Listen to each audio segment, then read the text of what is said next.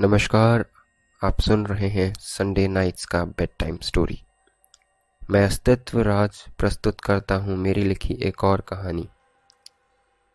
शाम हो चुकी थी और मैं तेज़ी से अपने घर की ओर भाग रहा था। भाग रहा था इन द सेंस कि कोई मेरा पीछा कर रहा था। मेरी रफ्तार कम होने के बजाय तेज होते जा रही थी। मैंने जब पीछे मुड़ के देखा तो वो इंसान जो कि लगभग छः फुट का था, वो अभी भी मेरे ओर तेज़ी से बढ़ रहा था। ये सब क्यों हो रहा था, ये आपको समझाना बेहद ज़रूरी है। इसलिए मैं आपको फ्लैशबैक में ले जाना चाहता हूँ। मेरा नाम फारूक है, पेशे से एक जर्नलिस्ट हूँ और सच बताना मेरा काम है। बात है 21 नवंबर की और समय था लगभग नौ बज के पचास मिनट। मैं हर रोज़ की तरह ऑफ़िस के लिए लेट हो रहा था। हड़बड़ाहट मुझे खाए जा रही थी। तभी मेरे फ़ोन पे एक कॉल आया। अननोन नंबर था। कुछ देर फ़ोन को घूरने के बाद मैंने फ़ोन उठाया और कहा हम्म क्या हुआ? बोलो। उसकी बात सुनने के बाद मैंने उससे कहा, चलो ठीक है, एक काम करो, तुम मुझे मेरे ऑफ़िस के बाहर मिलो। ये कहकर मैंने कॉल काट दिया। वो कहा जाता है ना कि कुछ खबर खबर से भी बढ़कर होती है। इसलिए उसका सबके सामने आना बेहद ज़रूरी हो जाता है। ये भी कुछ ऐसे ही खबर थी। मैंने तुरंत अपने फ्लैट में ताला लगाया और बस स्टैंड की ओर निकल पड़ा। लगभग एक आध किलोमीटर चलने के बाद मुझे महसूस हुआ कि कोई मेरा पीछा कर रहा है। मैंने अपने चलने की रफ्तार और तेज कर ली। और आखिरकार मैं बस स्टैंड पहुँचा। एक जर्नलिस्ट होने के कारण मुझे प्रूफ का भी प्रूफ रखने की आदत थी। पर उस दिन कुछ अजीब हो रहा था। जिस मोबाइल से मुझे उस अननोन पर्सन का कॉल आया था, उस मोबाइल को मैं घर छोड़ आया था।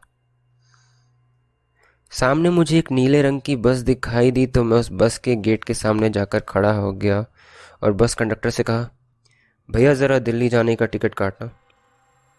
बस कंडक्टर पान खा रहा था उसने उसी अंदाज में कहा हम्म, पचास रुपये हुए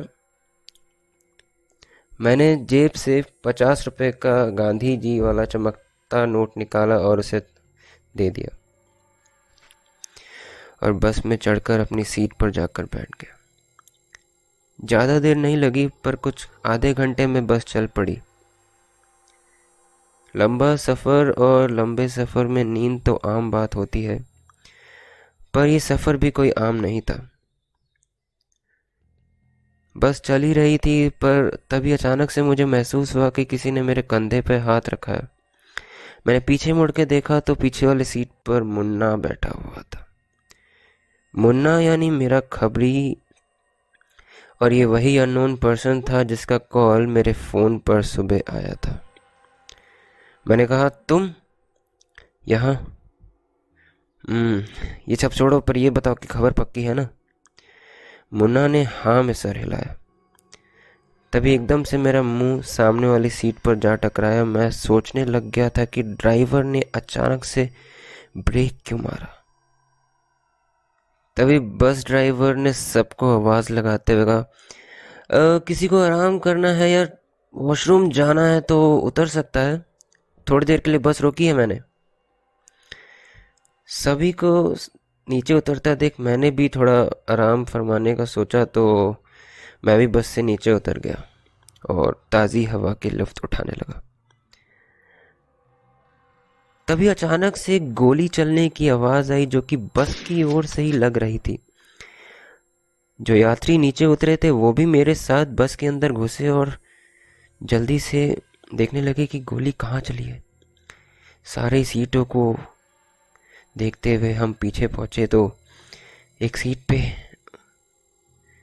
खूनम खून और मुन्ना मुन्ना की लाश सामने पड़ी हुई थी। सर पे गोली लगी थी। आखिर कौन था वो जिसने मुन्ना को मारा? क्या ये मेरे से कनेक्ट हो रहा था? क्या ये कहानी और लंबी जाने वाली है? जानने के लिए सुनते रहिए संडे नाइट्स